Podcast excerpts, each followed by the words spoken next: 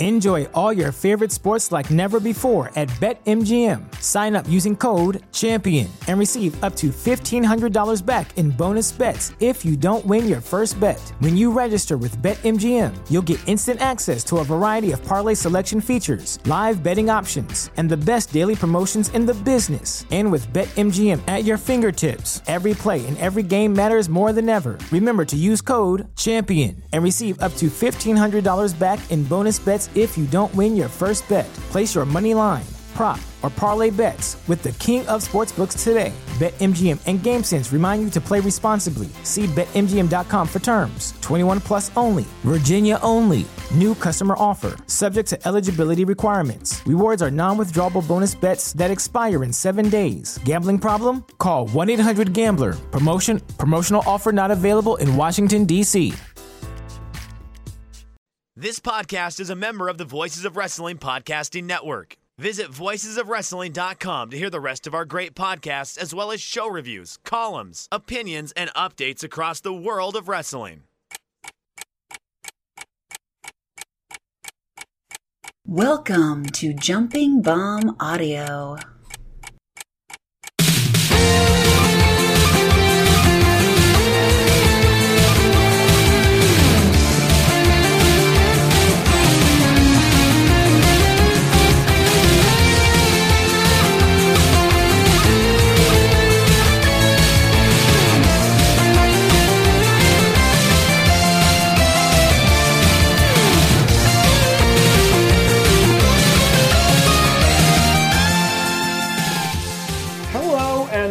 Welcome back to Jumping Bomb Audio, the number one show all about the world of Joshi Pro Wrestling. And we are back.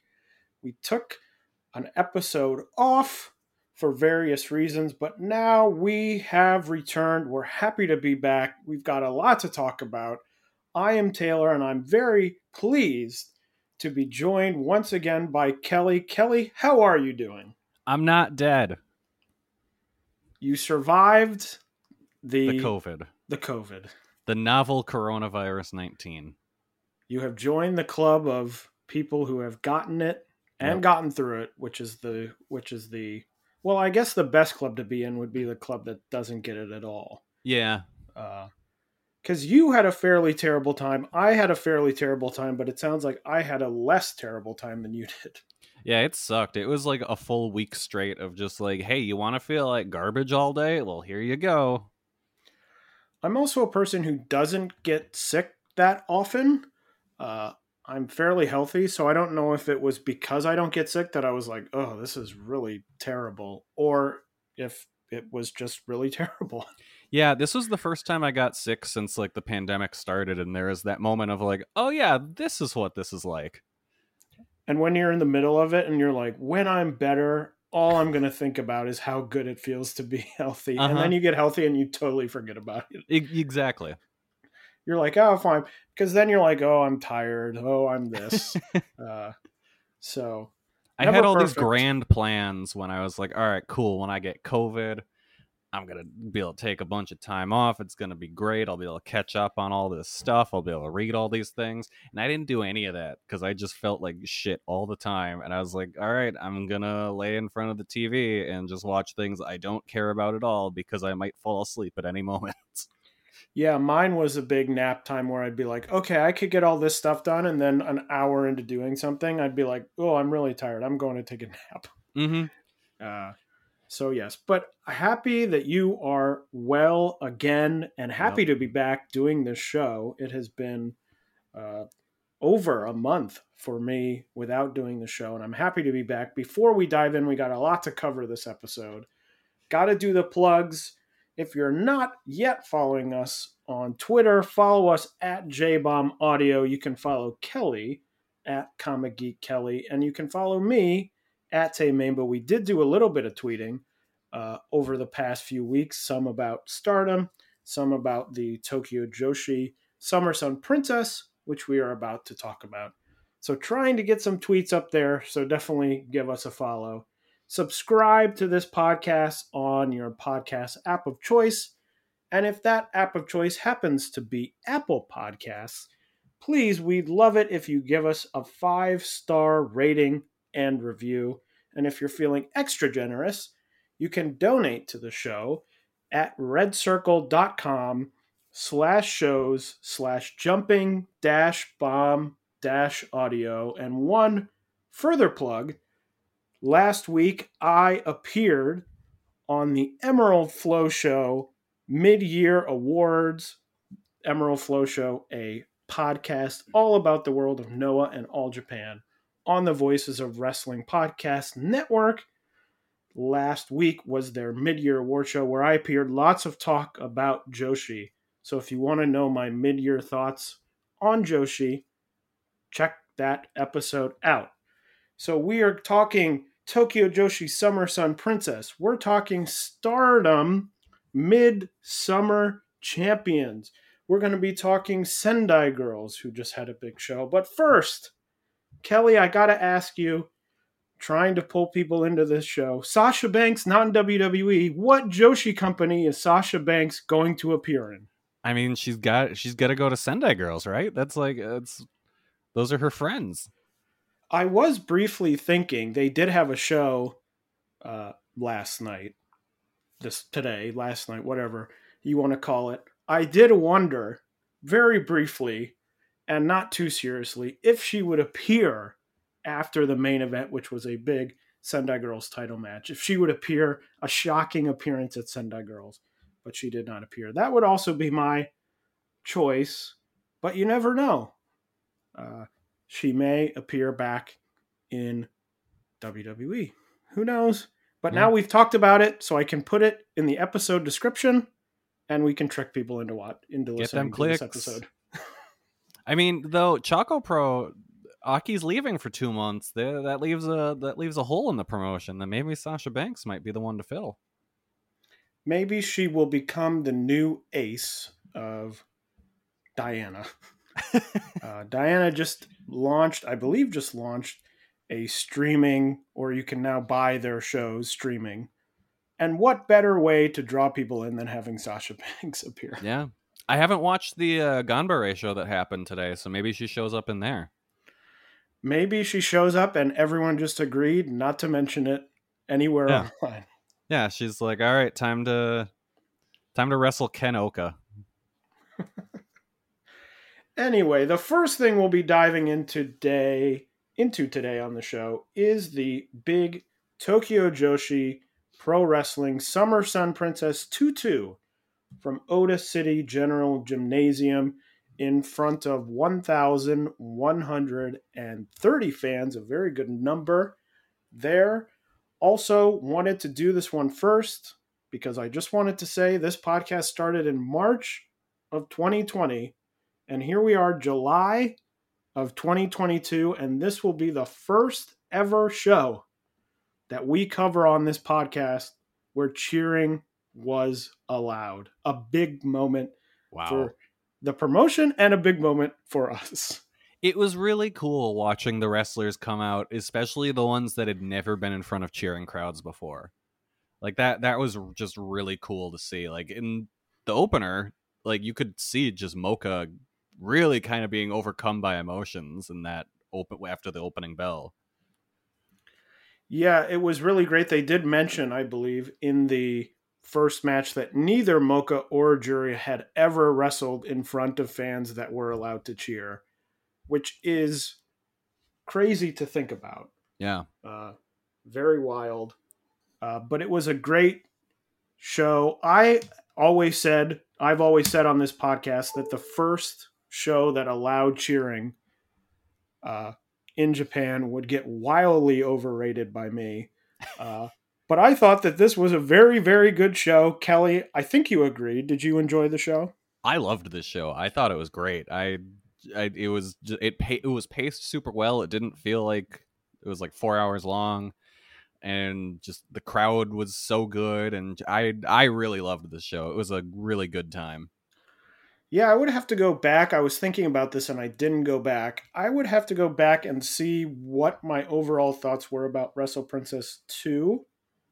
Because I remember really liking that show overall, like as a whole, I remember Wrestle Princess 1 had the Mizuki match, which was really amazing and really well praised. But I think my memory of uh, Wrestle Princess 2 was that it was a really strong show overall.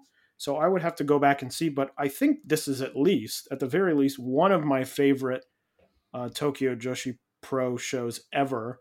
I think the whole card really was very strong, Yeah. which has really benefited them. In the past, it would sort of be like, oh, I enjoyed the show because one or two matches were good.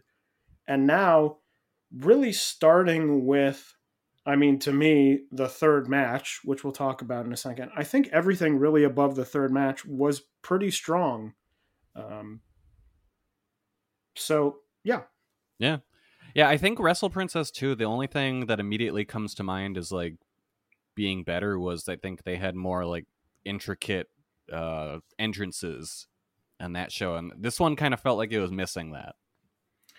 Yeah, it will be interesting to see. It's it's also so funny because eleven thirty was the number announced. That is not a number I would have gotten. And if you would have said, okay, you looked at the crowd, what would you have guessed? Eleven thirty is nowhere close to what I would have guessed for the number of people. It didn't look that full. No.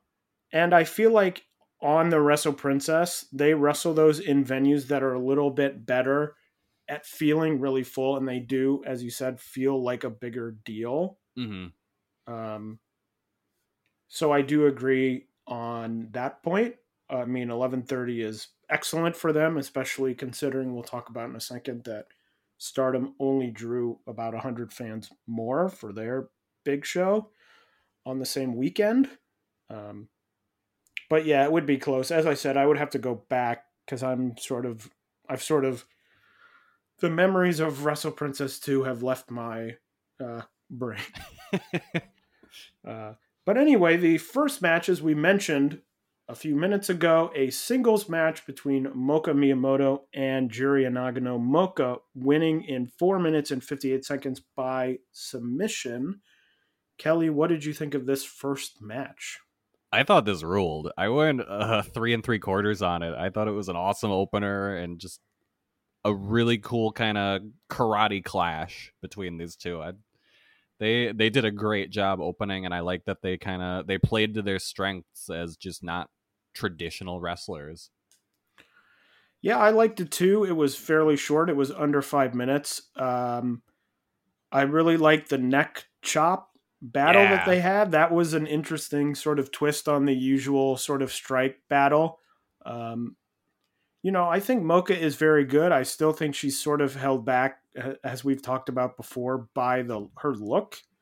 Um, yeah, of this sort of weird dress.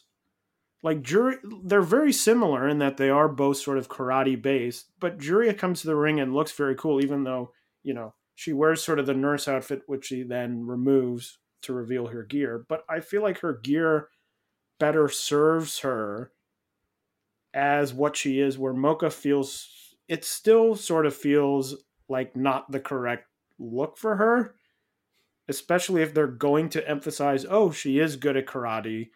Like, you know, they've had people like Pom Harajuku has done, um, I believe she's done some combat stuff, but that has sort of been de emphasized. And I thought that was the way that they were going to go with Moka with this look. But if they're not, it feels like they need a different look for her. yeah, and I don't I don't know what she needs, but it's it's not that. Uh, but yes, overall, a really fun, a really good start to the to the show.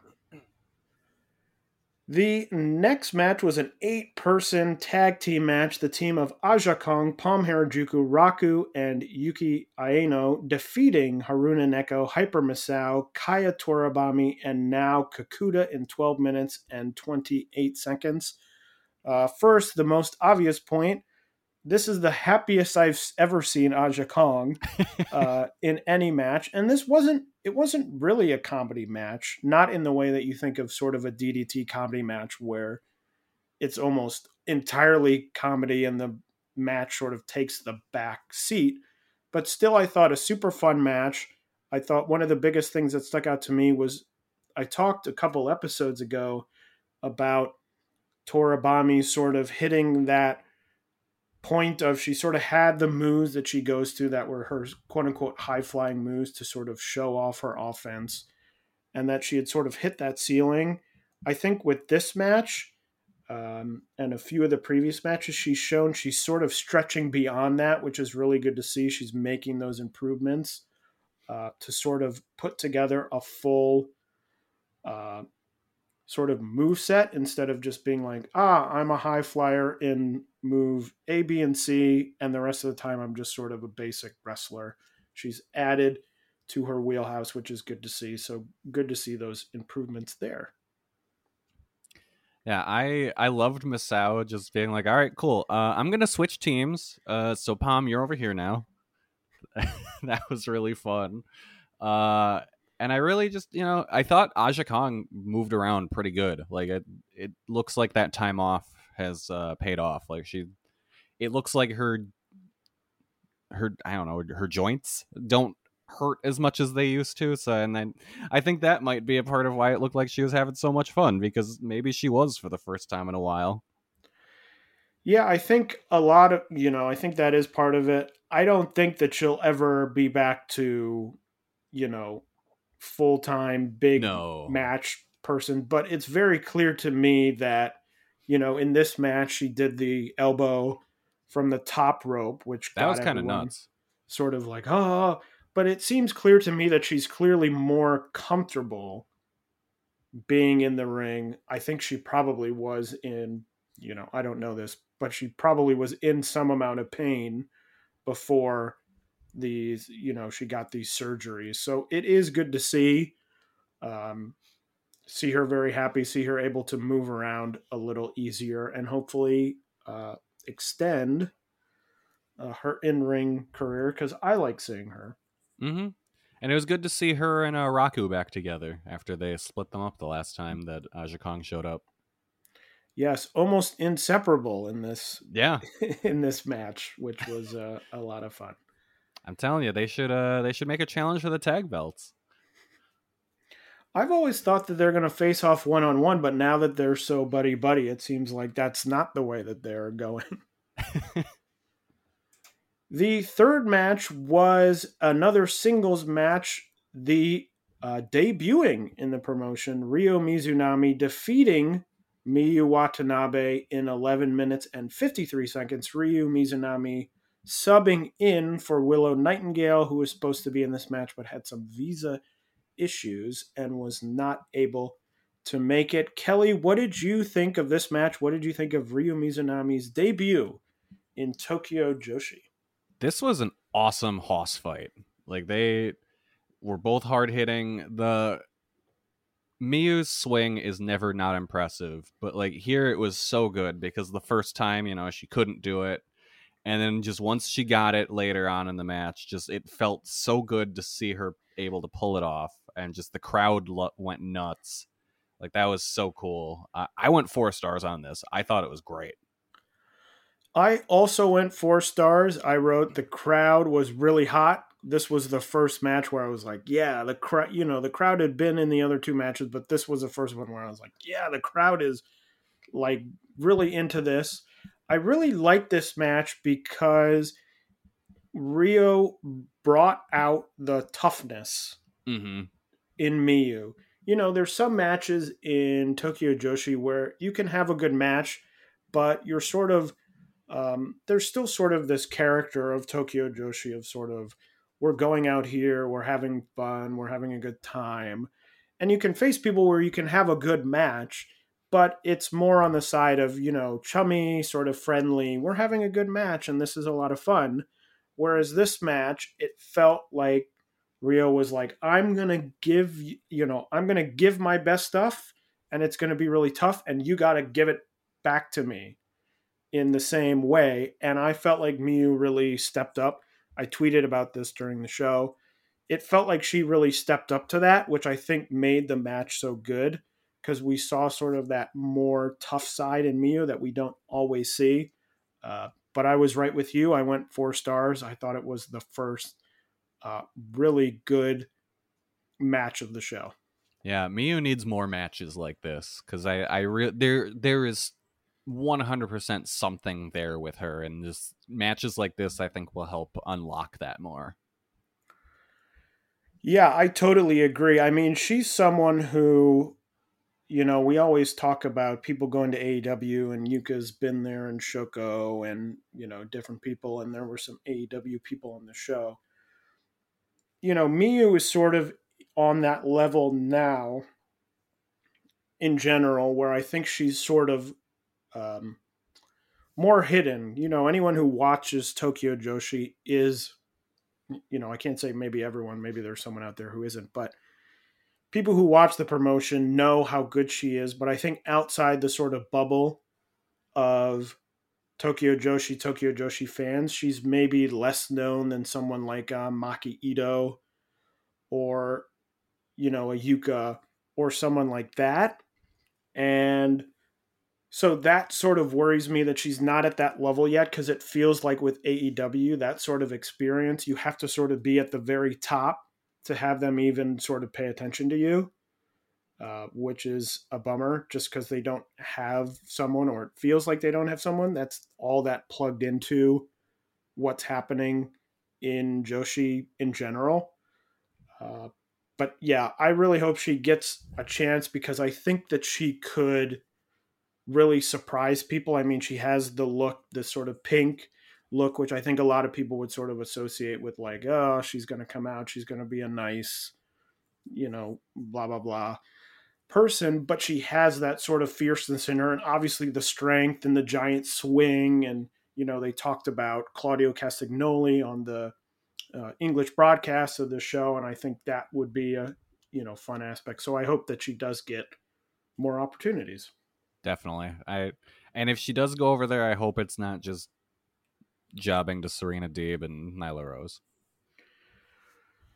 Yeah, and we'll have to see what happens with you know a lot of the booking which we haven't talked about because we haven't gotten you know to the top end of this card yet but if there is going to be a logjam which it feels like there is now she would be a great candidate to go away for you know, not a year, but maybe two or three months, you know, to get her in a spot where she's not just sitting around waiting for her opportunity, but she's out doing something and then she can come back when maybe a little bit of the logjam is cleared.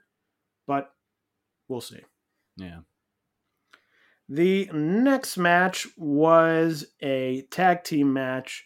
Hikari Noa and Hikaru Shida taking on Mahiro Kiryu and Yuki Kamifuku and the team of Noa and Shida coming out victorious in 13 minutes and 32 seconds. Kelly Mahiro Kiryu is probably one of the most talked about Tokyo Joshi wrestlers on this program. what did you think of her and what did you think of this match? I thought she was fine enough here. Like overall I kind of felt the match was clunky, but like there's no one wrestler I would put that on. It just seemed like it they had a weird chemistry that didn't entirely click for me. But overall, I thought the match was still enjoyable. Um, I, I really enjoyed the exchange between uh, Shida and Kamiyu. But yeah, it it just had a had a weird vibe to this match that just I it it never really clicked for me. I only went uh, two and three quarters on this one. Uh, you took almost all the words out of my mouth. I literally wrote didn't really click with me and it felt awkward. Yeah. Uh, yeah, it it had an awkwardness to it that it was just like it, it honestly it felt like one of those matches where it's like okay, one of these people doesn't speak Japanese. Um yeah, and I also wrote my other note was the saga of figuring out if Mahiro is good or not.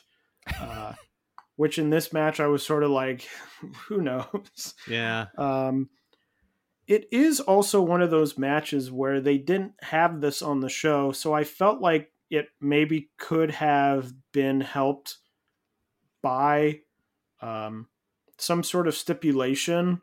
Like they had the stuff with the chair, they had other stuff. It's like, why didn't they just sort of lean into that, especially with Hikari Noa, who sort of is known for and likes that stuff? You don't really have anything else like that on the card. Yeah. Um, but yeah, I thought it was just sort of like eh. Um, it seemed clear to me that Shida and Yuki were a step above Noa and Kiryu in this match because, as I said, I think they they had the best sequence together. Mm-hmm, for um, sure. and looked the best.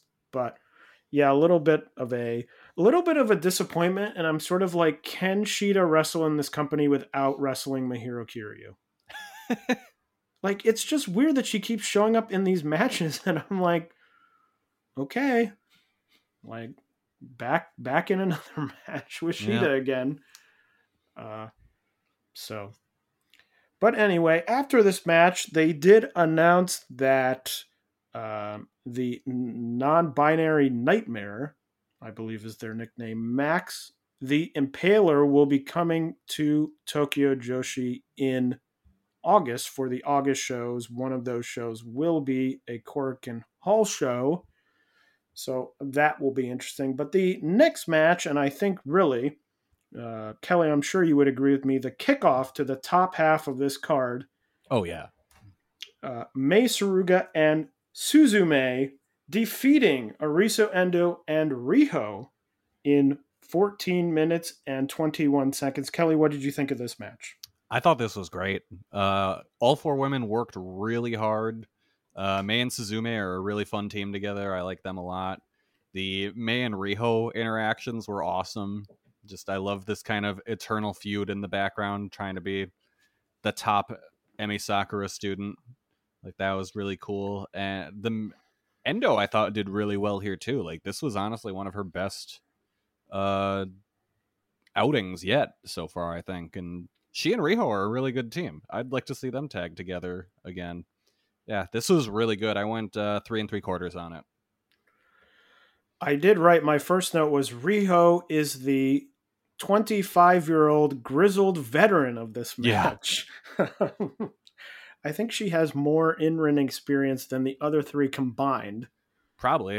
at only 25 and I th- she was the oldest wrestler in the match. Though Uh, definitely not since the pandemic. yeah. Uh, which is pretty wild, but this was exactly what I wanted out of the match. Fast paced, it moved really well. Uh, this was sort of in that spot that they sometimes do where they announce a really good tag match and then it doesn't get enough time and it goes short and you're sort of like, "Oh, well, under under delivered." This did not do that. It was really good. I thought all four of them got moments to shine. I wrote that Arisu Endo to me is clearly of sort of all the rookies, even though they're all sort of in different positions now. You know, you think Yuki Arai, uh, Endo, Toribami, Nagano.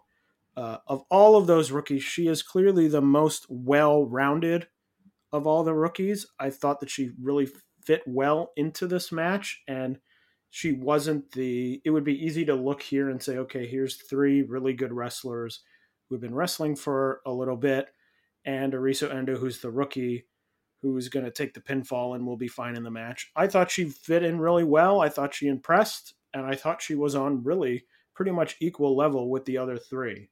Yeah. Uh, which I think thought- one thing for Endo to really move up the card, I think one thing she has to do is screw with her move set a little bit because I think a lot of her stuff is knee based. And I really think she's to blow out her knees one of these days. Because so much of her moves are up, I land on my knees. Well, she's still very young, and maybe as she ages, she'll start saying, "Ah, maybe I should do less." Yeah. Of, less She'll have the. CM Punk moment of maybe I shouldn't do the Pepsi plunge anymore. But yes, an excellent match and a good kickoff to the second half of the match. The next match was our first of three title matches the International Princess title match, and the champion, Maki Ito, losing the title to Alex Windsor in 13 minutes and 22 seconds. I really enjoyed this match. Saw a lot of different thoughts on this match online as I was watching the show, but I thought it was really good. I had never seen Alex Windsor before, didn't really know even that much about her. And she really impressed me. I thought she was really sharp. I thought she had good offense, but even better, I thought she did some really great selling of Ito's offense. There was, I think, a couple DDTs that she took that looked really good, really added to the match. I thought it was a really great match with a strong, really strong finishing sequence. So I went four stars on the shocking upset of Maki Ito. Kelly, what did you think? Uh, I agree. I liked the match a lot. I had also never seen Windsor before and was came away really impressed there was a bit when like I was actually in the middle of messaging you saying what is up with Windsor's gear, and like as I'm typing that, they're explaining that she lost her gear bag. I'm like, all right, cool, delete. Don't need to, don't need to talk about that anymore. yeah, she she lost her gear. I believe most of her gear that she was wearing was provided by Chris Brooks. Yes, yeah, I know. Um, he said on commentary that he loaned her his kick pads and knee pads at the very least. So yeah, so I'm happy to see Windsor come back because I thought she was really good, and hopefully next time uh, she's back, we'll get to see her in full gear. So we'll have yes. a, little, a little bit extra to see from her. But happy to uh, see Windsor win because, as I said, I'm more than happy to see more from her because I thought she was very impressive. Yeah, I was uh, not expecting her to win at all. Like that was a total shock. I still don't uh, you know, and this has become a running theme of Tokyo Joshi in this podcast. I still really don't understand what's going on uh, with really any of the booking. Because I guess as long as someone who is not new doesn't win the, the Princess of Princess title, I don't really understand if anything that happens sort of has a point I feel like this, the Maki Ito loss, is sort of chalked up to they gave it back to her to have a title so she could draw at the top while they couldn't get anyone in the country. And then they figured, well, now people can come in the country because it is, I think, going back to a little bit, or at least this win sort of signals it for me, going back to what it was before, which was sort of this more international title, you know, sort of more foreigner, sort of what the SWA title has been in the past for stardom. And so Windsor winning it makes sense there. But there's sort of the story of, if we think of just the story of Maki Ito and isolate whatever else is happening, I've sort of lost that thread of what is the story of Maki Ito. It seems like she's continuously stuck in the story of she's doing well, oh, but she can't win. Oh, she's doing well. Oh, she lost again. It just feels sort of like a constant back and forth of what she's doing and the through line of oh, she's gaining confidence. She's going up to the top. I thought was going to end when she won the title at uh, Wrestle Princess 2, and then that didn't happen. So it's thrown the whole thing off for me because it feels like we're just retracing the steps we've already been through. Yeah, it's I I have no read at all of where we're going with her. like because someone said after after the match online said oh she got sucked into that the crowd was back and she's into you know doing the call who's the cutest in the world for the first time in a while which got a huge reaction and that cost her the match. But I'm like, we've sort of already been down that road. And mm-hmm. then there was the moment when she was like, no, I'm the new era charisma and I'm more focused. And that was the whole lead up to the title match, which she lost. And now it's like, ah, she's back into being into the crowd and doing the middle finger in the match, which was all part of this story of her sort of becoming more serious and stripping that away on the path to the title, and now that's gone, and she's sort of in the same position she was in a number of months ago. Yeah, it's it's weird. There isn't a through line there anymore where there used to be one. Um, but we'll see. We have some things coming up, and we'll talk about more sort of options as we get closer to the top of this card.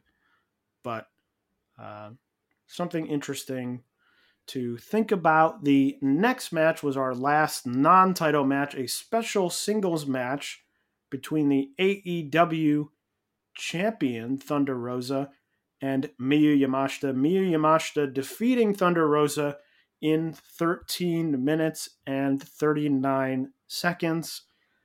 Uh, this match was maybe the most disappointing match to me of Yeah. the show. It was, I had a lot of hype with it. I think I understand why, but I think they sort of undercut it a little bit by having Thunder announce, well, if you beat me, I'll give you a title shot Mhm. in AEW. Then it was sort of like, okay, so Miyu's winning. yeah. Um, but it just felt like they never really clicked in ring. It felt early to me like Miyu was sort of pulling her strikes a little bit. Then it got sort of better in the middle, and then I thought the end just sort of fell apart. You know, there was the spot of Thunder taking the mouth guard out, putting it in her mouth. Then Miyu goes to give the big kick, which Thunder was supposed to catch and didn't. Yeah, that was weird. Um, and sort of from that point, it felt sort of just totally off, where it was like, oh, we're not really sure what's going on. Uh, you know, okay. And then it just sort of ended with, uh, you know, a Miyu win. So this to me, so close to the top. I mean, I don't even, I didn't even put a star rating on this just because, you know, it was less than, it probably would have been like three and a quarter. I don't know. Yeah, I think I went three and a half, but it was a very disappointed three and a half. Uh, they de- you it was easy to tell they were holding a lot back for their eventual rematch. Uh, one weird thing about this match that I noticed was you can tell how shitty AEW's live sound mixing is because Thunder Rosa's music sounded entirely different than it normally does. it's like, oh, okay, this is what it's actually supposed to sound like, huh? I didn't even I I couldn't even tell you what Thunder Rosa's. Oh, I guess it starts with Thunder Rosa. Yeah, exactly. that's the only part of the song I could tell you off the top of my head is that part. Yeah, It- that's the funny know. thing. Like, if you go to a live AEW show and you like can hear them, the pipe in the music more, obviously because you're there. A lot of the songs sound way different than they do on TV, just because their sound mixing is bad, and it's kind of always been bad, and it's bad in person too. Like the bass on everything is always just so fucked up. but it's very much like this is okay. This is what this song is supposed to sound like, huh? That feels like an American problem because I feel like all sound mixing, not even music, but just in ring sound mixing. Oh yeah, is horrible. I think the only promotion really that ever got it right was Ring of Honor. Because that was such a big part of their in-ring stuff was like yeah. hearing the in-ring stuff and they got it. Of course, there was a lot of other stuff in Ring of Honor that was a total disaster in terms of production. Uh you know, the cameras were never all that good. The commentary was sometimes not mixed correctly, but they did get the in ring stuff. But it just feels to me like that has historically been a thing that's never good. I mean, you talk about Miyu coming over and having Oh, those God. matches. She had that match against um, Masha Slamovich. You could not hear anything going on in the ring. No. And it's like that's the whole thing with Miyu is you want to hear what's happening in the ring. And it was like, well, here's the announcers talking full volume over a silent ring. And it was not good. Anyway, the semi main of this show was the Princess Tag Team title match. New champions Saki Akai and Yuki Arai, the Reiwa AA Cannon, defeating the Magical Sugar Rabbits team of Mizuki and Yuka Sakazaki in 24 minutes and 28 seconds. Kelly, I'll throw it to you first. Did you enjoy this match? I liked this match a lot. I really enjoy Arai and Akai as a tag team. I think they're really fun together. Magi Rabby, always great. Uh, I thought the closing stretch of this match was awesome. and it really felt like they were like Arai and Akai worked really hard for the win. Like this, this was definitely a fight and a struggle to win, and it it it makes it feel like this is a really big deal for uh, Arai's first uh, title in her career. Not, I mean, I guess she did win the uh, whatever the 24/7 DDT title is that I cannot remember the name of right now. That was her first victory in wrestling back in 2018. But uh yeah, I thought I was surprised by the result, but not unwelcome at all. I am super happy to see this new team come up and win the belts. That was cool. Uh, I went four stars on this. I feel like I was probably based on the the reaction while I was watching. I'm probably the low man. I didn't think it was bad. I went three and a half, but it never quite got to that next level for me. I really liked the beginning. I love the, as I've talked about before on the show, when the magical sugar rabbits sort of do that Tanahashi heel sort of thing where they're not yeah. totally heels, but they sort of act, you know, rude, I guess you would say. Like I really loved Yuka beating up Yuki and then throwing her into her own corner to make the tag. Grumpy uh, Yuka is the best. Yeah, which I thought was great, but then I thought they sort of went away from it in the middle of the match, and I was like, eh, okay, this is good, but it's not totally clicking with me. And then I also really enjoyed the finishing sequence. I loved um, Saki Akai holding, I don't remember who it was, holding Mizuki and having Yuki just come up and kick her in the back of the head. That was awesome. Like, Get over here and kick her. That I thought was really cool. Um, happy to see Saki Akai and Yuki Arai win. But yeah, a good match for me that never quite got to the next level, and I'm not really sure why. Uh, was fascinated to learn this was Saki Akai's first uh, tag title win in Tokyo Joshi. However, if you took another random member of the roster, oh, like who? Just a just any random person, uh, and you combined the tag their tag reigns with Saki Akai's, you would have the most tag title reigns in the history of the promotion. Huh, that's a weird stat. Yeah, it is a weird stat, and also it would be with four different partners.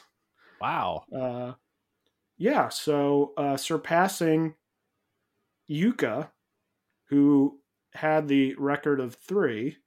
Um, but just a random stat. If you just found someone else on the roster who's been on the roster who's held the tag titles before and combined it with Saki Akai's one reign, you would have the record. Huh. Okay. Okay. I I think I, am I'm, I'm picking up what you're putting down. I think uh we're talking about Rika Tatsumi, right? Yep. All right. You cool. got it. Yep, you got it. but anyway, the the other thing I found, and this sort of ties in with the Maki Ito thing, is this feels to me, you know, obviously getting a title on Yuki Arai, I think, is important to the promotion um, for drawing purposes. But this feels to me, and again, I don't know if I'm putting the cart before the horse again. This feels like a freeing up of Mizuki to me. Yeah. It feels like once again you got us through this moment of time, just like with Ito. You know, we can take the titles off you. You had another good reign. You're very consistent in the tag division. And as we'll talk about in a little bit, the Tokyo Princess Cup is coming up. And to me, I'm gonna make the I'm gonna make a proclamation, Kelly. Okay. If at the end of Wrestle Prince Princess 3, which I don't know exactly the exact date of that show, I don't remember. Coming up in a few months though. If one of three people, I'm going to say Mizuki, Maki Ito, Miyu Watanabe. If one of the three of them is not Princess of Princess champion at the end of the show, I think that we are in deep trouble.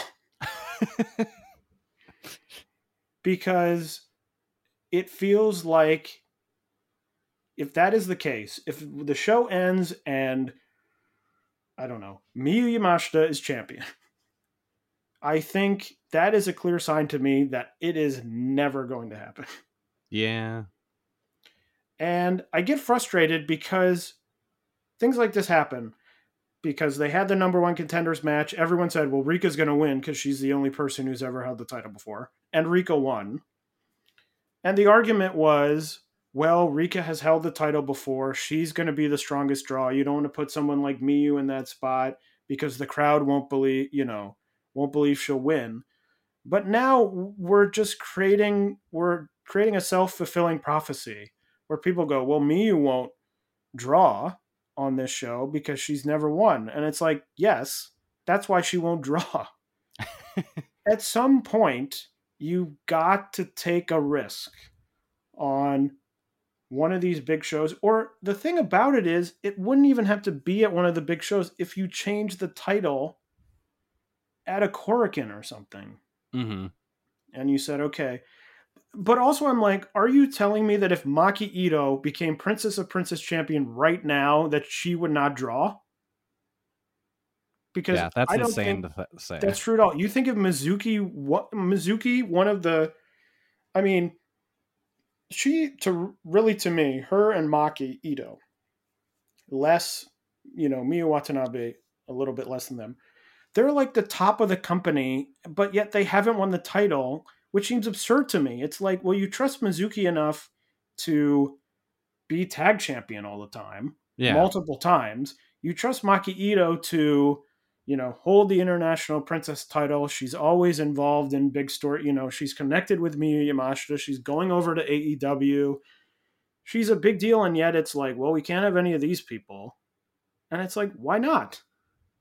And it just feels to me like it's such an arbitrary thing, but it's stuck in my mind that Wrestle Princess 3, it feels like we fully made, you know, we have all these new rookies that are really good right off the bat, which is totally new for uh, Tokyo Joshi. It just feels to me like that's a point where if you're not going to pull the trigger then, then you're just never going to pull the trigger.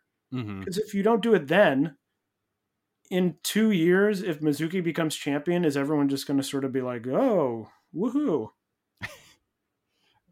like, who cares?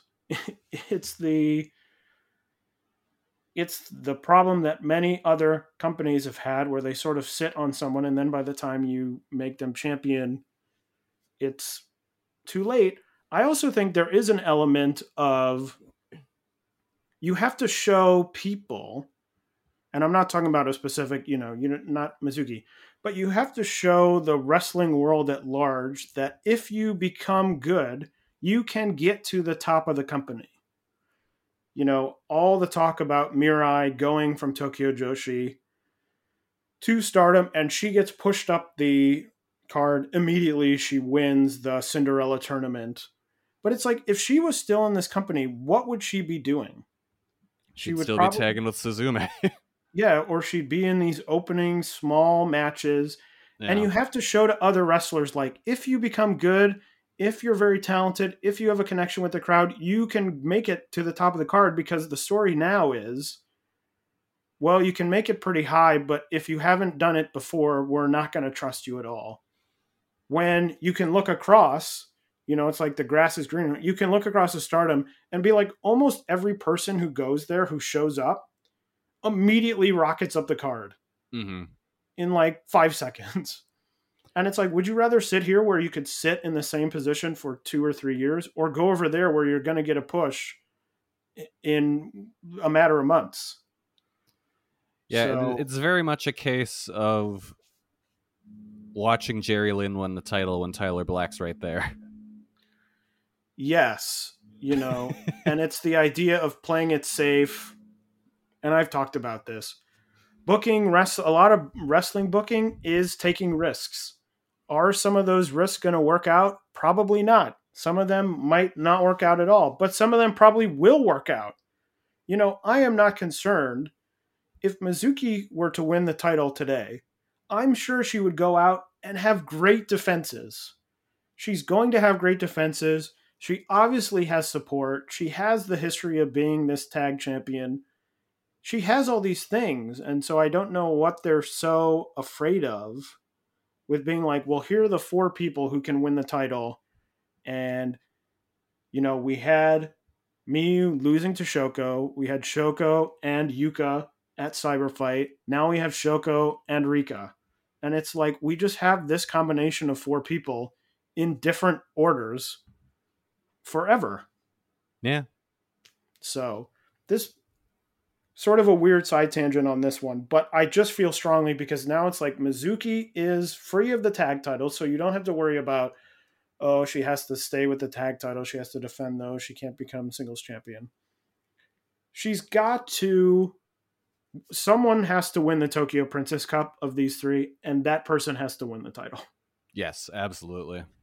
To move this company, and I think to move this company up beyond, you know, now they're running Korakuen on a regular basis, which was a step up. Now they're doing these bigger shows a couple times a year, you know, three, two, three, four times a year. If you want to move to the next level, you got to get bigger. And I think running the same four people in different orders as champion is going to put a ceiling on this. For sure. Like it's there needs to be a, a change. And I was like they they're doing well right now. You can always do better. So anyway, but Kelly, you enjoyed the semi main main I did. Uh, I like yes. that match. But the main event was for that mentioned Princess of Princess title, the champion Shoko Nakajima retaining her title over Rika Tatsumi in 19 minutes and 23 seconds. I love this match. I thought it was great. Love the leg work. Uh, I really love the moment of catching the 619 into the dragon screw, the low 619 into the dragon screw. I thought that was really cool. That was really cool. I thought they had a I thought they did great work on the dragon sleeper late in the match where I thought at one point that the ref was calling it. I did too. Sort of turning, running towards a thing, and I'm like, oh, he's calling it, and then he'd run back, and I was like, oh, oh, and I couldn't tell. I thought that was really great.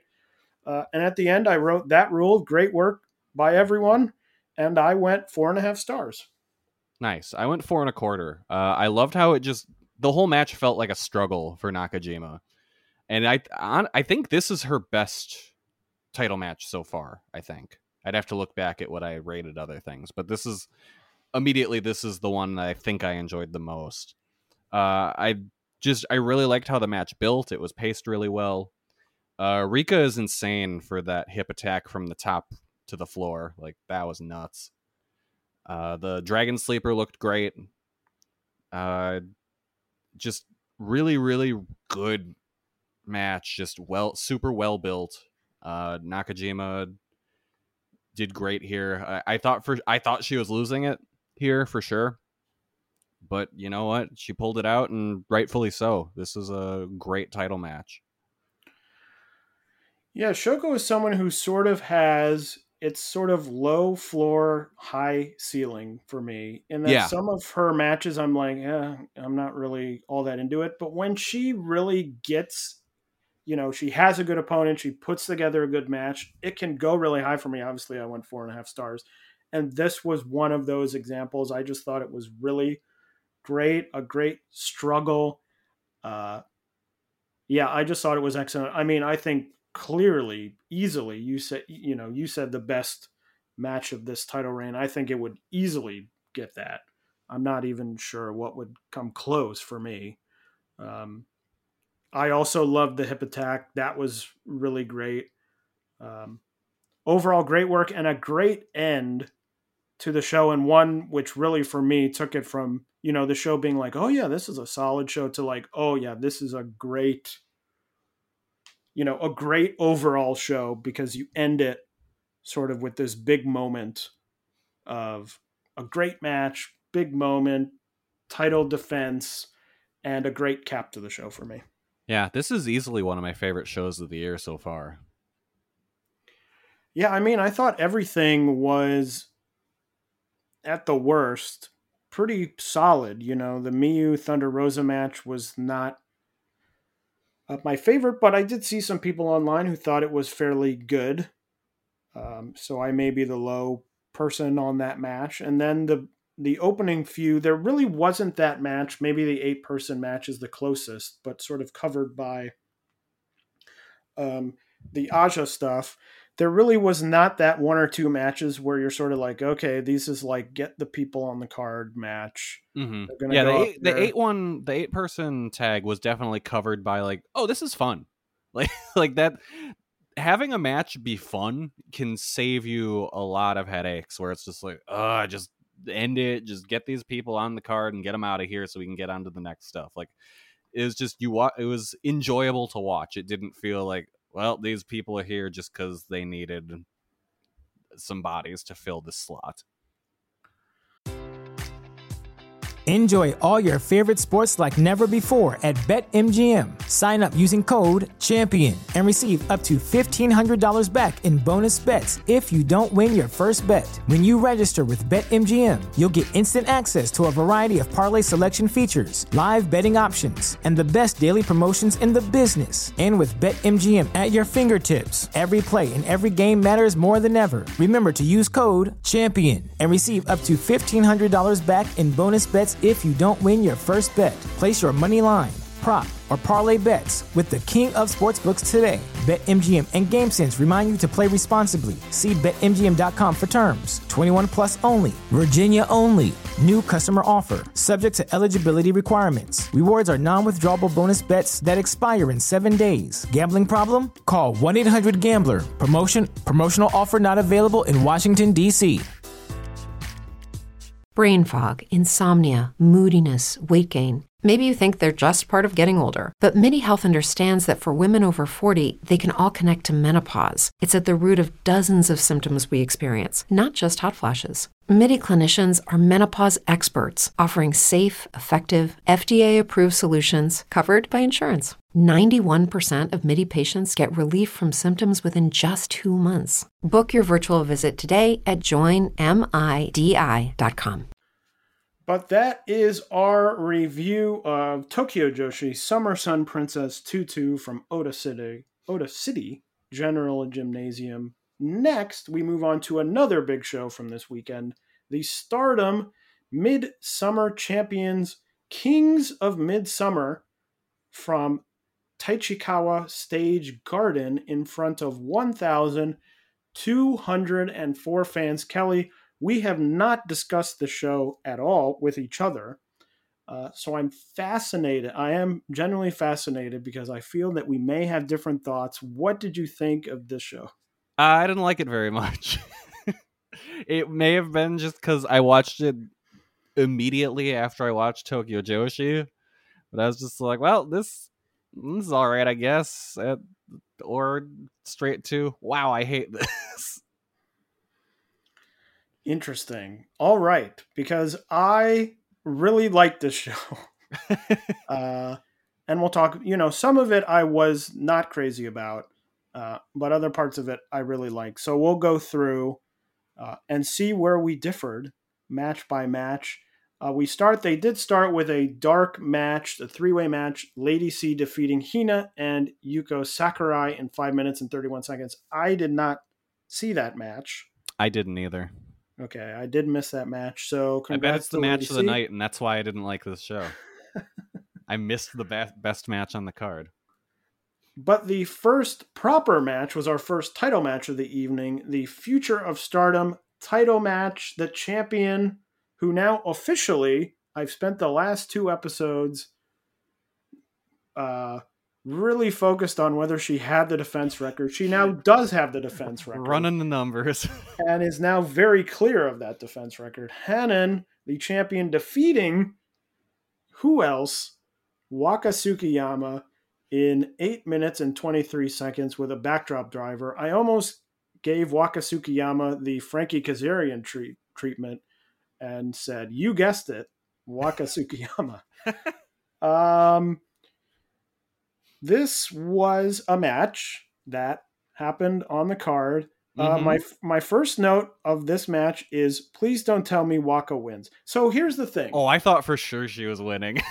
so did I, uh, because we haven't talked about it yet. They have the Korakuen on the 28th, and Hanan and uh, and Naba go to the time limit draw, which gives Hanan said it even I think said it after the match said we've drawn so I now have the defense record. And then said you know who I really want to defend against? Waka Tsukiyama which made me laugh. I was like of all the people like to me calling out Waka to defend a title against her is a thing that like a heel would do Yes, one hundred percent. the heel would come out and be like, I'm tired of defending this title. I'm tired of having to work for these defenses. I'm going to wrestle the worst wrestler on this roster to give me the month off or whatever. and then you would have Waka come out and win. And that would be the big moment of like beating the overconfident heel. But Hanan is not that character character at all. So I was sort of like, why is Hanan so eager to defend this title against the worst wrestler on the roster? Waka, who just the day before banana peeled her way into a blackface scandal. Yes, which we haven't even gone into that yet. then we were talking. Uh, I was talking with some people on the uh, Voices of Wrestling Discord who were saying, "Oh, you know, we think Waka." They were saying, "Oh, we think Waka wins X, Y, and Z. Here's why." And I was like, "Oh my God, they're right. Waka's gonna win. She's gonna win this, and it's. I'm gonna be so annoyed, even though it doesn't really matter." Um, and then she lost. yeah, thankfully. And I was like, oh my god, um, this woman. Um, she did appear at later in the show. Back, someone took a picture of her something in a neck brace. So I do hope that she is not injured. Yeah. Um, but I just, I, I don't understand. I don't understand. And like, Like, I just- don't think because I've seen people like, all right, she's gonna get this big win. I don't think that's coming. I don't think there's a plan w- with Waka. I just I think she is just oh, we need someone to beat. Here she is, and they just keep beating her, and there's never really just any consideration to any story there. That's why she got this title shot where it's just like, oh, there she is. She's a person here on the roster. It's not like, oh, here's this big ass loser. I mean, we the fans might see it that way, but in the company, I think, oh, she's just someone like Rossi might not be keeping track and might not realize that they've just been beating this girl like a drum every week. So I, I mean, I'm sure they know she's the lost post, but I'm sure they're not like, oh, we could turn this into something because I don't think they think of her that way. I, I, I think the her going for a future title is kind of ridiculous. Like I messaged you about this. I did not realize that she's 30. Like, and there's a 12 year age gap between these two wrestlers, which is kind of absurd. Yeah, she is 30, and her professional wrestling record is she has one draw. Other than that, she is 1 and 182. Oh my god. And well, the funny thing is, you say, like, oh, you think maybe they don't notice. I think they do notice because I was looking through the Stardom English Twitter, which was saying Waka Mania is running wild. The crowd is going nuts for Waka. They want her to win. I, I- I don't know if they had bad audio mixing. We already talked about bad audio mixing. yeah, I don't think they've got anyone was going nuts for her. I didn't hear anyone going nuts. I heard her sad. I saw her sad at the end of the match to a smattering of light applause. yeah. like very like oh well we feel bad for you like Yeah. okay uh I, yeah, it's like it's not the Honma thing where it's like everyone wanted to get behind Honma. Everyone just feels bad for her. but also the Honma thing had a clear and definitive way to end which was that he was going to win a g1 match yeah. Like that was the thing where it's like he can't win in the g1 so the you knew the end was going to be he wins in the g1 And also, Honma had an established career prior to being the guy that loses all the time. Like he's one of the pioneers of the fluorescent light tube death match.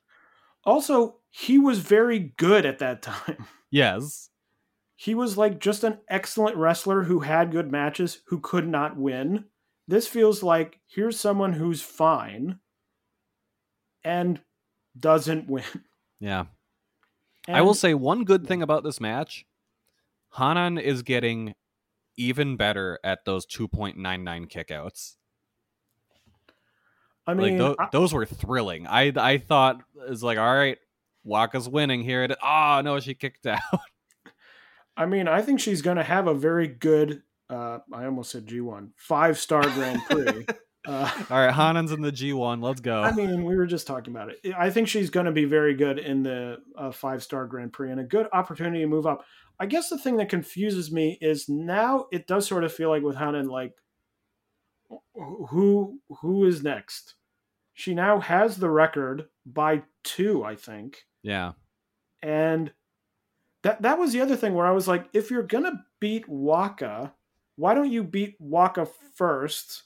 Because this isn't like a drawing match, and then have her lose it to Anaba. Now Anaba is on the cutoff point, like at the Sendai Girls show, which we'll talk about. She gave up the junior title because she's not eligible anymore. But I'm just sort of like, who wins at this point? I guess maybe they're waiting for Miyu. maybe.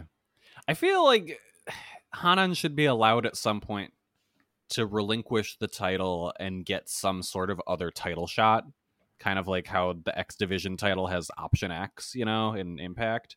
But th- I think they've done that before because didn't Ut- I think Utami relinquished it She might have, yeah. if I'm remembering correctly. But anyway, I mean that's a very minor thing because Hanan is good. I'm happy that she's in the five star Grand Prix.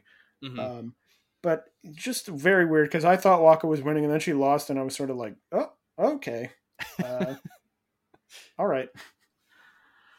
The next match was a tag match. The team of God's Eye, Ami Sohei and Mirai, defeated the Queen's Quest team of Miyu Amasaki and Utami Hayashishita when Mirai hit the Miramare shock on Miyu. Uh, Kelly, I don't have that much to say about this match. Do you have anything to say about this match? Um, I like that God's Eye team. I think they're a they're a cool team together, and really like it feels weird to have Utami cycle down the card this far. Like she does not feel like she used to. Like it, she's she's nearing balloons Okada levels of just like what is happening. Well, I guess they're just wait. You know, I think with the five star Grand Prix, they're just sort of waiting for a lot of that because then you'll be cycled back up the card because you'll have a lot of singles matches Yeah, at that point. I'm sure she'll main event uh, a number of these shows with whoever she faces off against. So uh, I'm not too worried about that. I shouldn't have let you go on first because you took my one thought that I had on this match, which was that I also like the God's Eye duo. I think Ami Sohei is a really good pickup because she's someone who they haven't needed to push a lot, but has been very good in ring. I think she meshes with Mirai really well. Uh, but other than that, I thought it was a solid match. I enjoyed it, but other than that, didn't really have too many thoughts about it. The next match was an eight person tag team match. The Oedo Tai team of Fukigen Death, Rina, Ruaka, and Saki Kashima defeating the Stars team of Hazuki, Koguma, Mayu Iwatani, and Saya Ida when Rina pinned Saya Ida with a gory bomb. My note, my first note on this match is, uh, what? yeah, And then I wrote Rina pinning Saya Ida, yeah. Which Why- I didn't wha- understand. And then I did understand, but only in the way that I'm like, ah, that's what they were going for. But I was not happy that Saya Ida was pinned. No, like and putting aside Saya, how are you going to have the team that has the tag champions and Mayu lose to the Geek Squad of Oedo Tai?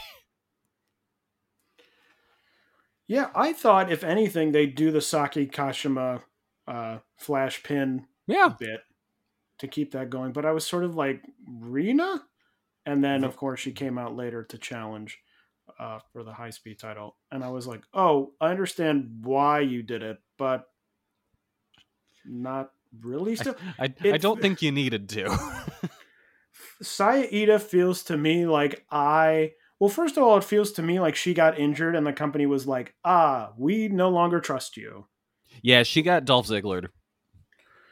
um because I really like her. I think she's really good, and I think I mean, sort of clearly based on this result, that the company sees her as sort of an opener, low level wrestler, which I'm sort of bummed about because I think she's really good. Although I'm happy that she's in the five star because uh, I think she'll be really good there. But it was just sort of a bummer to be like, ah, wrestler I like who's really good, and it's clear the company sort of doesn't see much in her. I guess if, mm, well, I guess you don't really have that many other people based on the uh, makeup of this card, but yeah, just a weird result to me. I didn't really.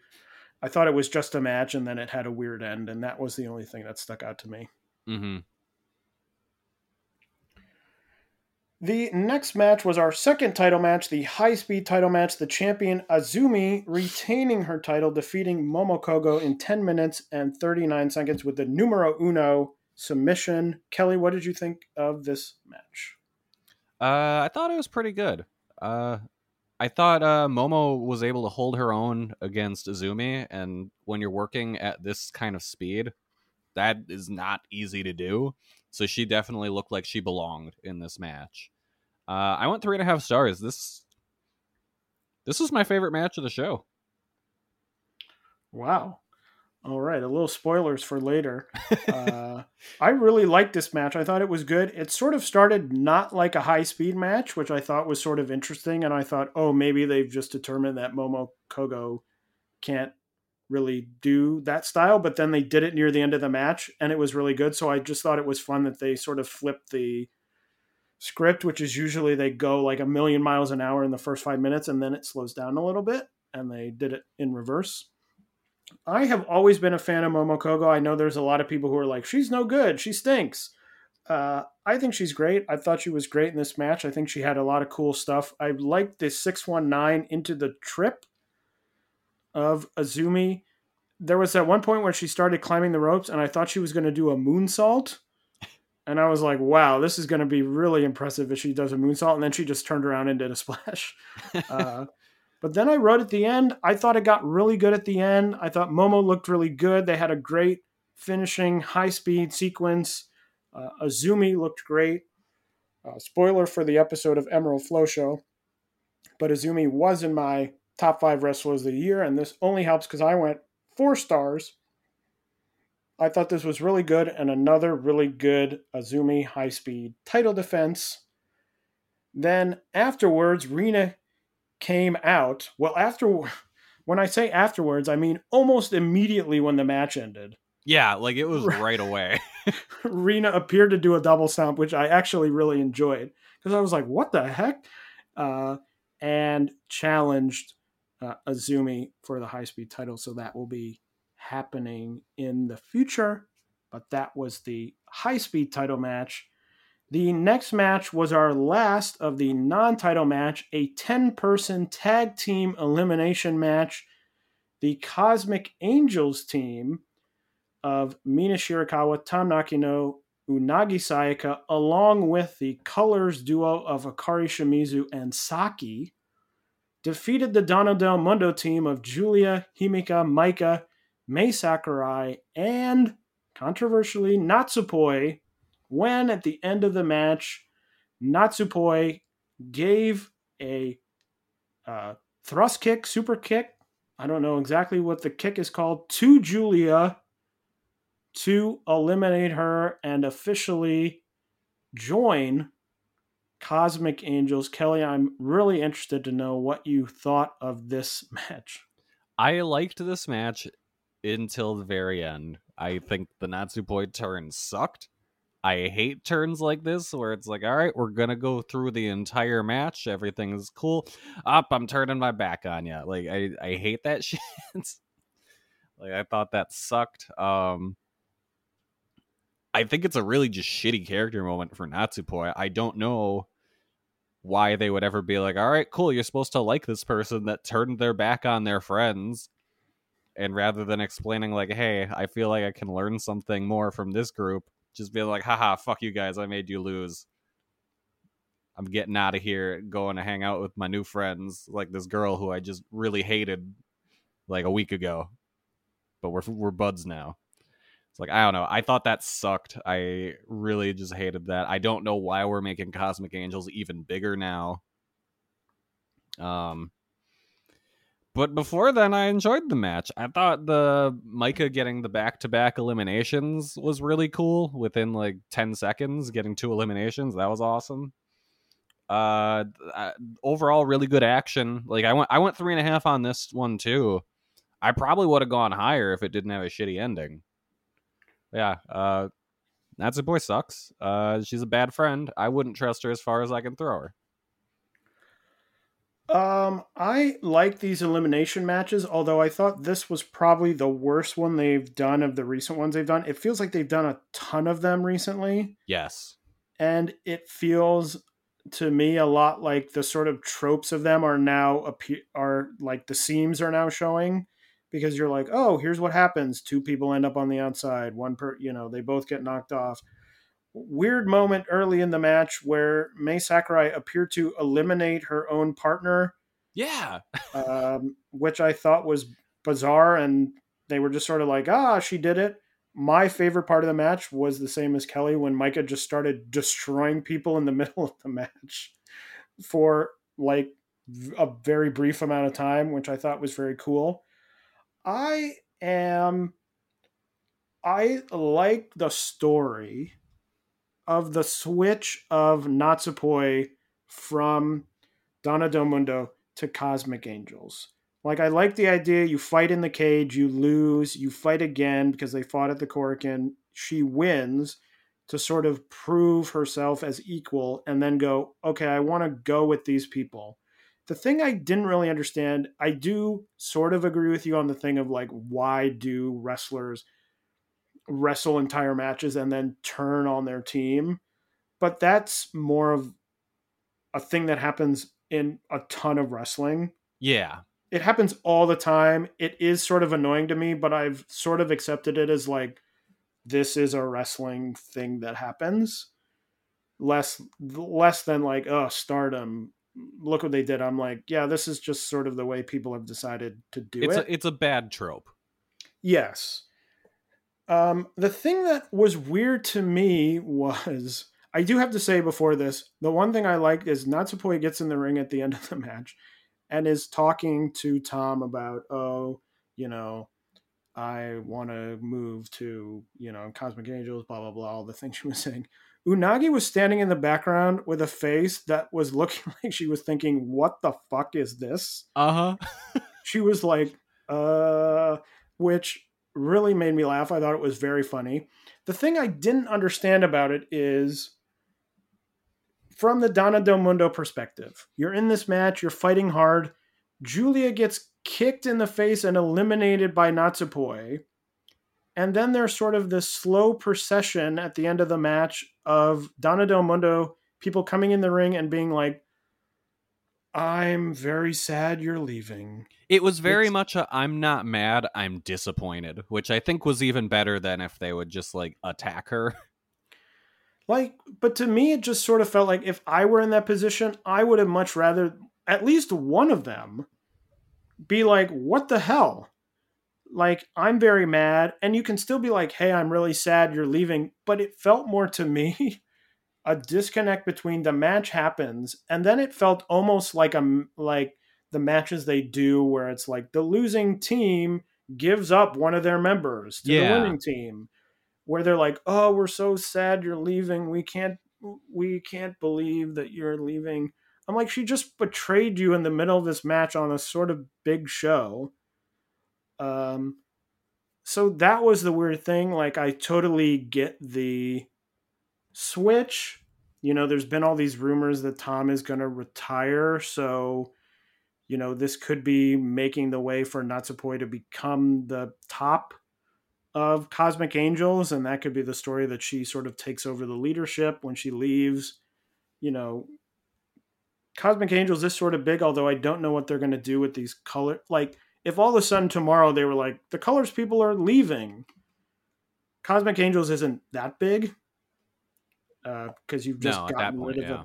a, a, a bunch of people's but yeah it was just weird to me to have this feeling of like we've been betrayed by you. Like we're so sad. We're sad to see you leave.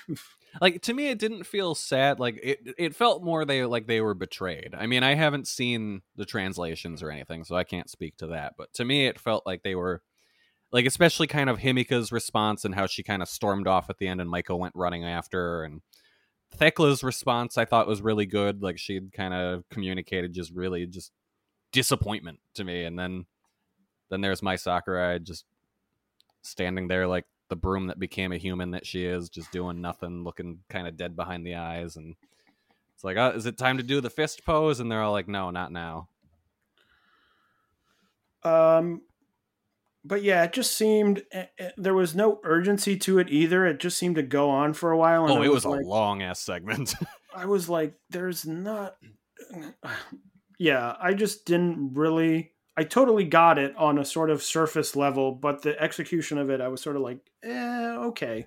Yeah. Um, there was a bit at the very end when my COVID brain came through, and I was really confused when um, Mina grabbed the mic and started saying, ladies and gentlemen, and then went into her spiel.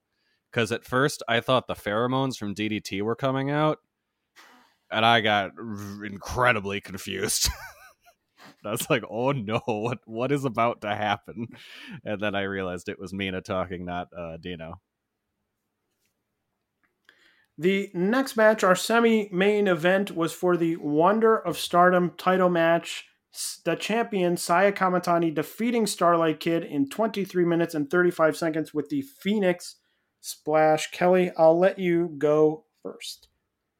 I hate the Saya title run. I, I hate it. It's every match is the same. I have the same problems with every match.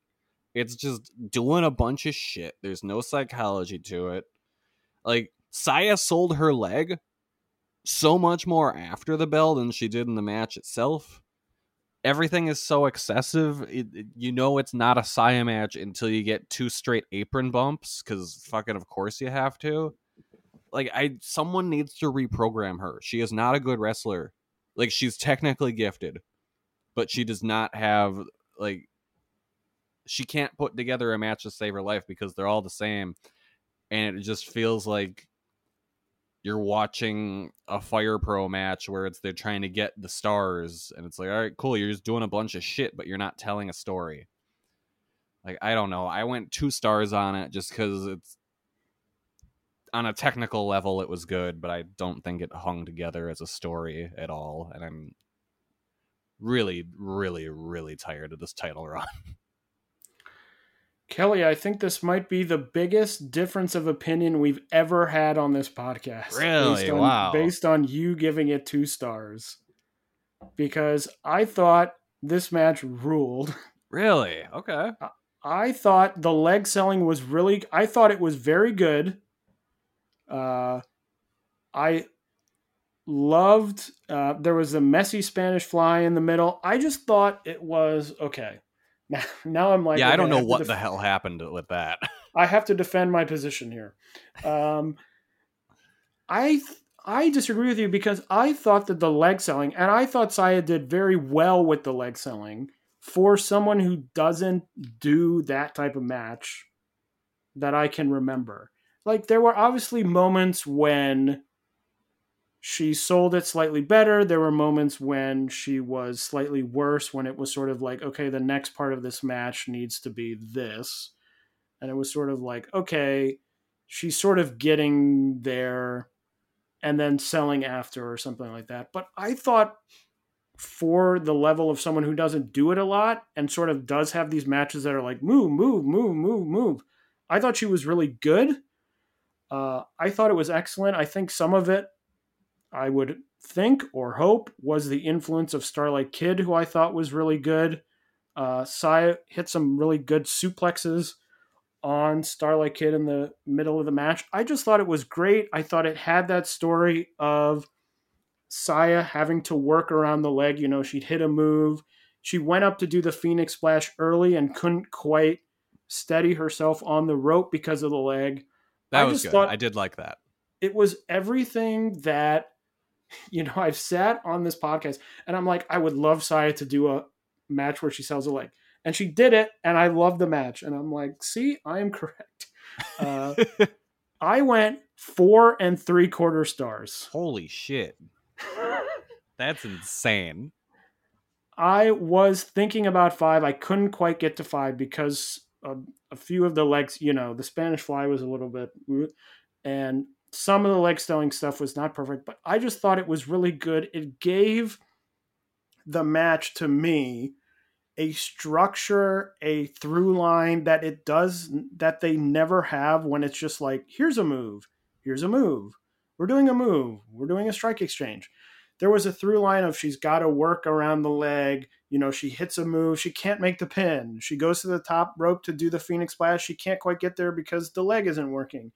It gave it some sort of focal point that to me made it so much stronger than those matches that are just wow look she did a this wow look she did that move which to me i can see at this point in stardom like twice a month multiple yeah. times a month so uh like I said, I think the biggest disagreement we've ever had on this podcast. I think so. Uh, yeah, I, I think honestly, I probably would have liked this match a little bit more without the leg selling because it was, to me, the inconsistency of it just kept popping up, and I was like, well, why should, why doesn't she care about that now? Oh no, she does. Okay, all right, now she's falling down. Oh, she can barely walk while they're putting the title back on her.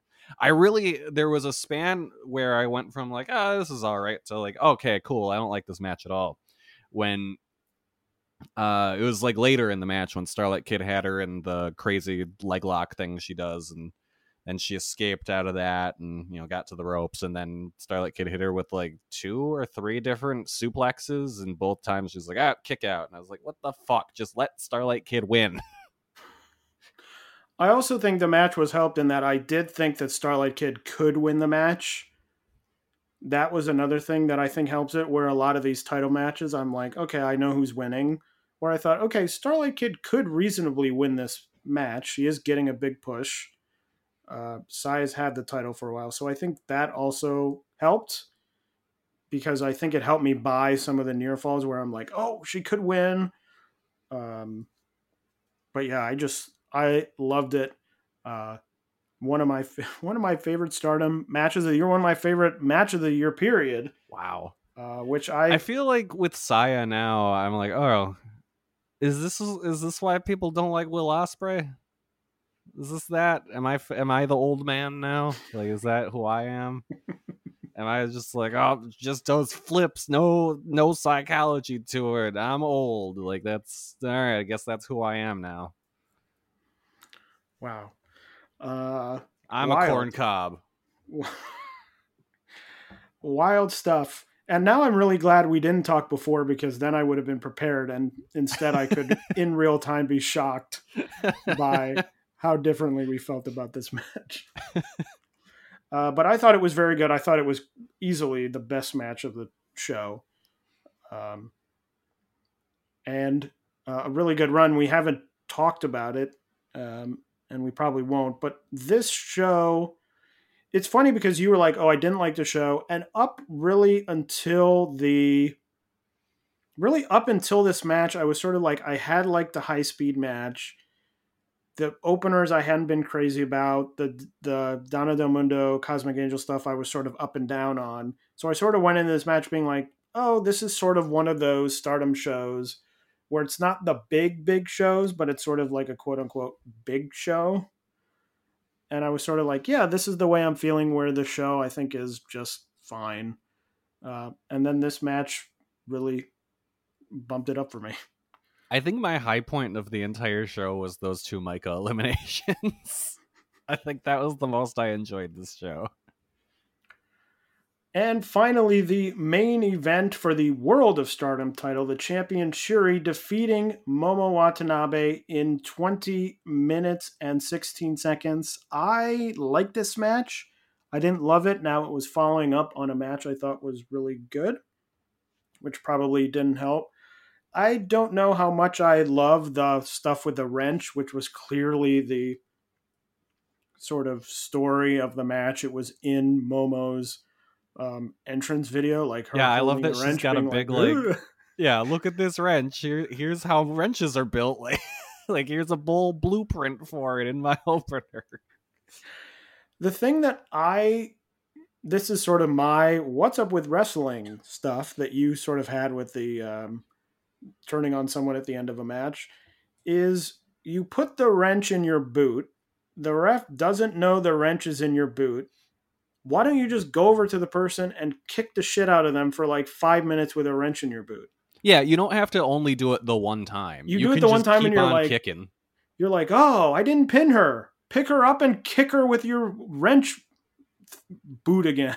Yeah, um, you know, I have never been crazy about the more overt um, Oedo Tai interference stuff, which always sort of makes me roll my eyes. And I hope that this is not a preview of the five star for Momo because I don't want, you know, interference. I don't really want that. I don't love, you know, the New Japan style like oh we're doing a big tournament so one match every night will be a match that really annoys you with interference Well, they went through the trouble of rendering that uh, wrench, so I think I think they're gonna they're gonna keep doing this. uh, but i said i liked it didn't love it i went four stars but i don't know if that's really how i feel about it I went three stars because I came away with this match with zero thoughts on it. Like I have no opinions. I watched it, I was like, that sure was a wrestling, and then kind of just went about my day. i sort of watched it i was like i did like this i'm not sure am i off the fumes of the previous match? Um so i sort of was like four stars? Um yeah i mean it also was one of those matches where you're like well momo's not winning. Yeah, clearly. Um so yeah uh, but a show that i actually ended up really enjoying and combined with the 526 show i'm like the probably the highest i've been on stardom um, we didn't talk about the 526 show uh, cage match, very good. cage match very good and i thought the main event was very good um, Oh yeah, I didn't like that one as much. I of that five i mean i didn't like it as much but i went five Yeah. stars on the semi-main so oh yeah, but like I, Um, I the the man I, I probably have it in my notes somewhere. I don't know. I didn't I didn't go very high on it. Just like I don't I don't like those. It very much felt like I think I said it on the solo show where it was just like it's like one of those WWE matches where it's just like all right, uh, it's that time of the calendar, so Hell in a Cell. You guys are gonna have this cage match, uh, just cause. And it's like, I I did really love the fact that uh, Utami was just like, I don't want to be here. I don't want to do this match. This is stupid. I should get out of here. Um, but I really liked the top four matches on that show. I think I went all four stars or above. Um, so I really liked that show. Um, and I tweeted about it, and I think I said it was one of the best stardom shows I had seen in at least a number of years. I thought it was very good. And combined with this, hey, maybe, as I said, I think stardom is starting to do more things that I said they should, they should do. so because they're doing it, I am really liking it. See, it's that easy, stardom. Just do the things that I suggest doing on this podcast, Yeah. and uh, I'll enjoy the shows. All right, you can book Stardom. I'll book AEW's women's division. All right, so what else happened? We'll quickly cover the rest of Stardom. As we mentioned, they had the Korakuen Hall show with the Hanan draw with Tomoka Inaba for the Future of Stardom title. They had Natsupoi versus Tam Tom 2, uh, which I I think I saw online. Some people liked more than the cage match, but I went five stars on the cage match, so obviously I did not like this match as much. Yeah, I went Um, three and three quarter or four and three quarters on the cage match, and then four on this one.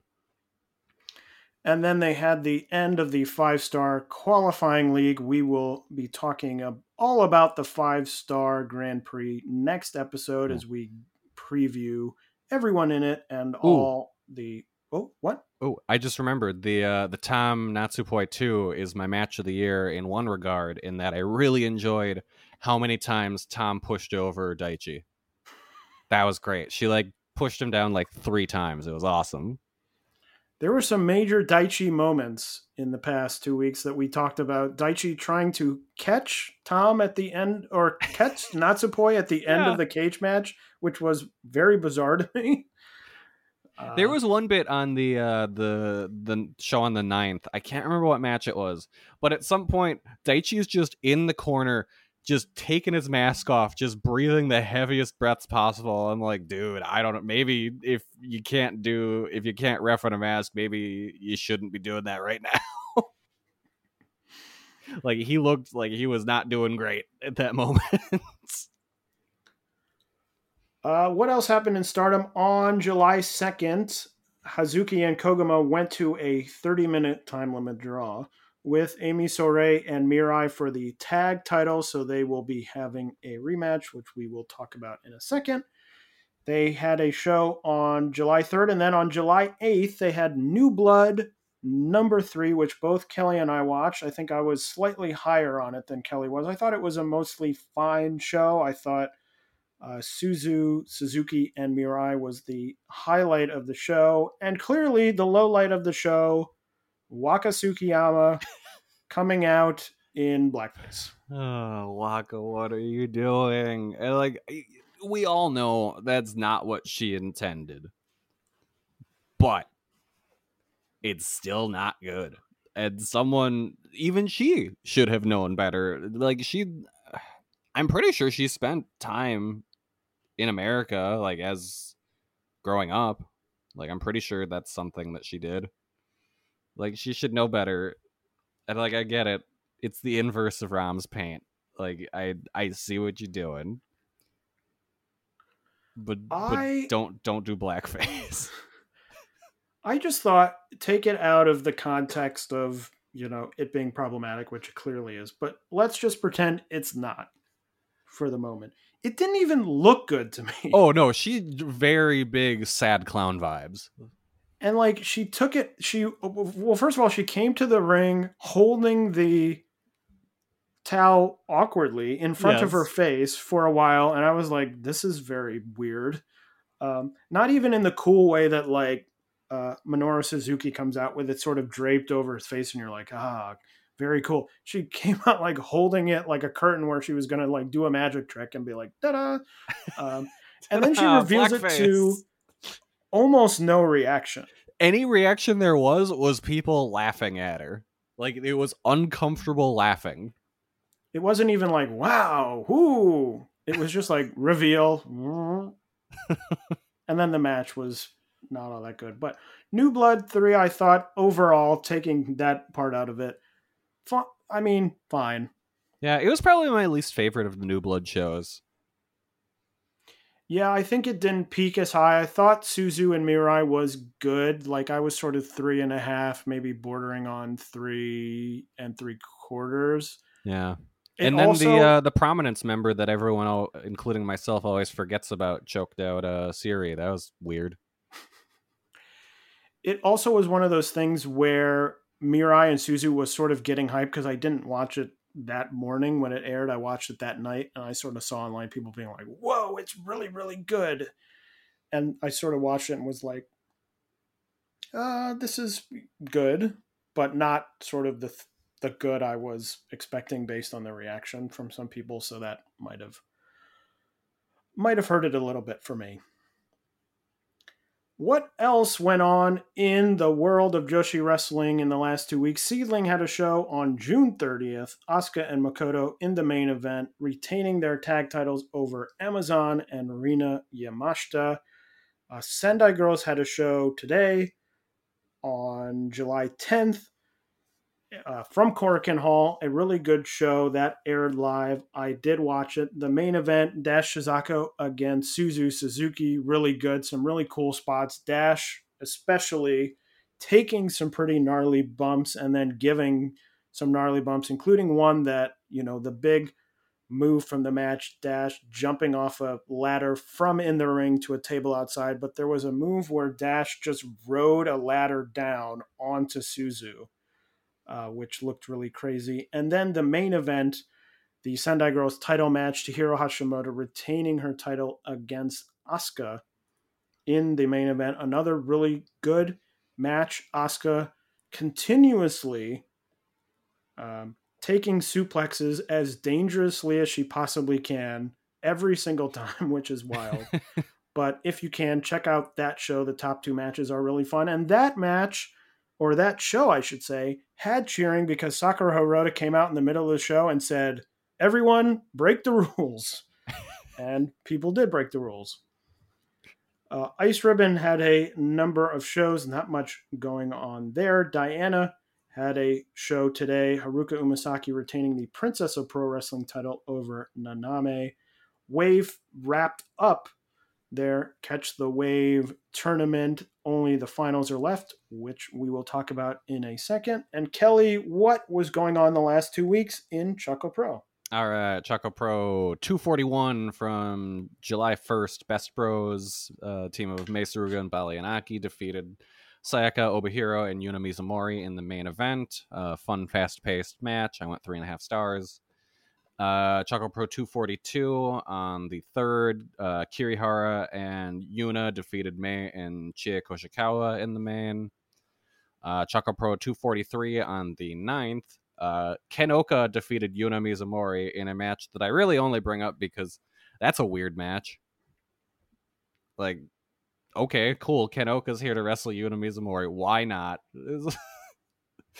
uh, and then the main event of that show was really good. Um, the Egg Tarts team of Chie and Hagane Shino defeated Akki and Sayaka. Uh, really good, hard hitting match. Uh, I love a singles match between Shino and Sayaka. Uh, I went three and three quarters on that one.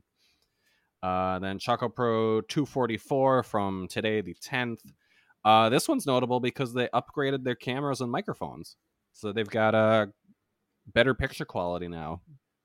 The only downside is that when you hand the camera to Antonio Honda, he does not know how to fix the focus so you have to wait until Mei walks in the room for her to fix it for him. uh, so that that's a bit of an issue. Uh, on that show, the opener was Obihiro Sayaka defeating Antonio Honda in a cream puff death match. So the rules of that match were it was two count falls, and after a fall, you had to eat a cream puff, and the loser of the match was the one that found the cream puff that was full of wasabi. Uh, Antonio Honda eventually did find the wasabi. But uh, this was a super fun match. Uh, really goofy, included a musical interlude. Uh, and then it just kind of turned into them rolling back that match from the very early days of Choco Pro, where Honda and Sayaka just chopped the hell out of each other. Like, I think, was that, Choco Pro 3, maybe? Yeah, this was fun. Those two have really good chemistry. Uh, I went three and a half stars on that one. Uh, and then the main event, Best Bros defeated Chie and Kaori Yoneyama. This was Akki's goodbye match as he is leaving for, I think, two months to head to America. Uh, it was slightly marred by the audio being out of sync, but that's more just growing pains with their new technology as they kind of figure things out. Uh, but I still enjoyed it. I went three and a half stars on that one. And then after the match, Mei challenged Chie to a singles match to show that Choco Pro is still fine, even with people leaving for a while. So things are looking good in the Choco Pro world. All right, and what is coming up in the next two weeks? Stardom has a bunch of shows, some sh- some house shows on the 14th, 16th, and 18th, but then on the 23rd, the first ever Stardom in Showcase. Uh, Stardom in Showcase is a new um, don't want to say third brand, but it is a third sort of wing of Stardom, just like New Blood is a wing. Stardom in Showcase, I believe the words they use is you'll see things in Stardom in Showcase you wouldn't see in or on regular Stardom shows. They have a show on their first show on the 23rd. Two matches have been announced as of this moment. The first, a Falls Count Anywhere match Tam Nakano, Koguma, Azumi, and Momo Watanabe in a four way there. Uh, the art of this match seems to be on a playground, so not entirely sure if that will factor into the match or if it's just the graphic that they are using. I'm I'm getting the vibe that this is cinematic matches. Like I I think Rossy finally just discovered them. I was like, all right, let's try give this a shot. And the other match that has been announced is a three way coffin match Starlight Kid, Saya Kamitani, and the mysterious Grim Reaper in a three way coffin match. I just like reading the mysterious Grim Reaper. The mysterious Grim Reaper has been attacking um, Invidio's attacked Starlight Kid. So I'm assuming Although I don't know, I'm assuming this match would begin and the mysterious Grim Reaper will reveal themselves. Although I don't know, maybe they wrestle the whole match as the mysterious Grim Reaper. Uh, we will see. As Kelly just said, Kelly thinks that these are going to be cinematic matches. I don't think they'll be cinematic matches, but we don't know. Yeah, and I uh, ha- I have nothing to back up that opinion, like that thought. Like I just think they are, and I don't know why. It's just the vibe I get the language that Stardom has used to talk about these shows is not entirely clear, except for, as I said, the fact that these are things you wouldn't see in, I guess, quote unquote, regular Stardom, whatever that means. But we will see uh, what happens there. I'm looking forward to it. I think these two matches sound very weird and will be a lot of fun. Yeah, I'm into it. Then on the 24th, Stardom has their next big show, which is Midsummer Champions in Nagoya. I believe is the title of the show. Two matches announced for that, two title matches. Saki Kashima, Starlight Kid, and Momo Watanabe will defend their Artist of Stardom titles against Julia, Maika, and Himeka at the end of that five uh, no, at the end of the June 26th show, uh, the stars, the winning stars trio from the cage match, said that they wanted to challenge for the titles, but they did not win the follow up match at Korakuen, so instead it will be the Donna Del Mondo team. And the main event, a rematch of the time limit draw. Koguma and Hazuki will defend their tag titles against Ami Sohei and Mirai of God's Eye. Seedling has a show coming up on July 13th, uh, celebrating the anniversary of Riko Kaiju's debut. Asuka versus Riko Kaiju is the opener. Amazon versus Riko Kawahata. Makoto and Risa Kagura versus Yuna Manase and Chie Ozora. And the main event is Arisa Nakajima, Ayame Sasamura, and Riko Kaiju against Dash Chisako, Maika Ozaki, and Mayumi Ozaki. So that will be that should be a fun show. Oz has a show on July 18th. Tokyo Joshi is not slowing down. Their Tokyo Princess Cup number nine will start on July 16th. The first round will be July 16th and 17th. The quote unquote second round will be on the 18th and the 23rd. This is one of those where they have 20 people entering. Uh, they have not announced who those 20 people will be yet. 20 people entering, so they have a couple matches where to get to that next round, they have to. Uh, some people will have to wrestle twice, some people will only have to wrestle once. Sendai Girls have another show on July 15th. Dash Chisako and Hiroyo Matsumoto against Mika Iwata and Miyuki Takase is the main event of that show. Ice Ribbon has a few shows coming up. One that stood out to me was on July 17th. They will be at the Exquisite Gourmet Picnic Festival. Oh, uh, hell which, yeah. Which is described as Zeppin Fest 2022, is full of exquisite gourmet foods from all over the country. There are plenty of things that not only adults but also children can enjoy, such as gorgeous performances on the stage. You can enjoy it like a picnic. Uh, that so, sounds wonderful. And then the next day, on the 18th, Ibuki versus Matsuhita, the winner will face Hikaru Shida at Ice Ribbon's Korakuen Hall show on July 31st. And then finally, as I mentioned, the Catch the Wave stuff coming to the end the finals, Nagisa Nozaki against Suzu Suzuki for the Regina de Wave title on July 17th. So that is everything that is coming up in the next two weeks. When we're back with you, we'll, of course, be talking the Tokyo Princess Cup and hopefully those two big stardom shows. Kelly, you got anything more you want to say to the people? You got a movie review? It's been a while. Uh, yeah, like directly before we recorded the show, I went to go see the new Thor. Uh, that was all right. I like the comics it's based on more. Uh, so read the uh, first 11 issues of Thor God of Thunder for the God Butcher story arc because that story fucking rules. All right. Well, a backdoor comic review. uh, Kelly trying to get a spin off here of his movie yeah. reviews. Uh, but that is all for us, and we will talk to you again in two weeks. Goodbye. Bye, everybody.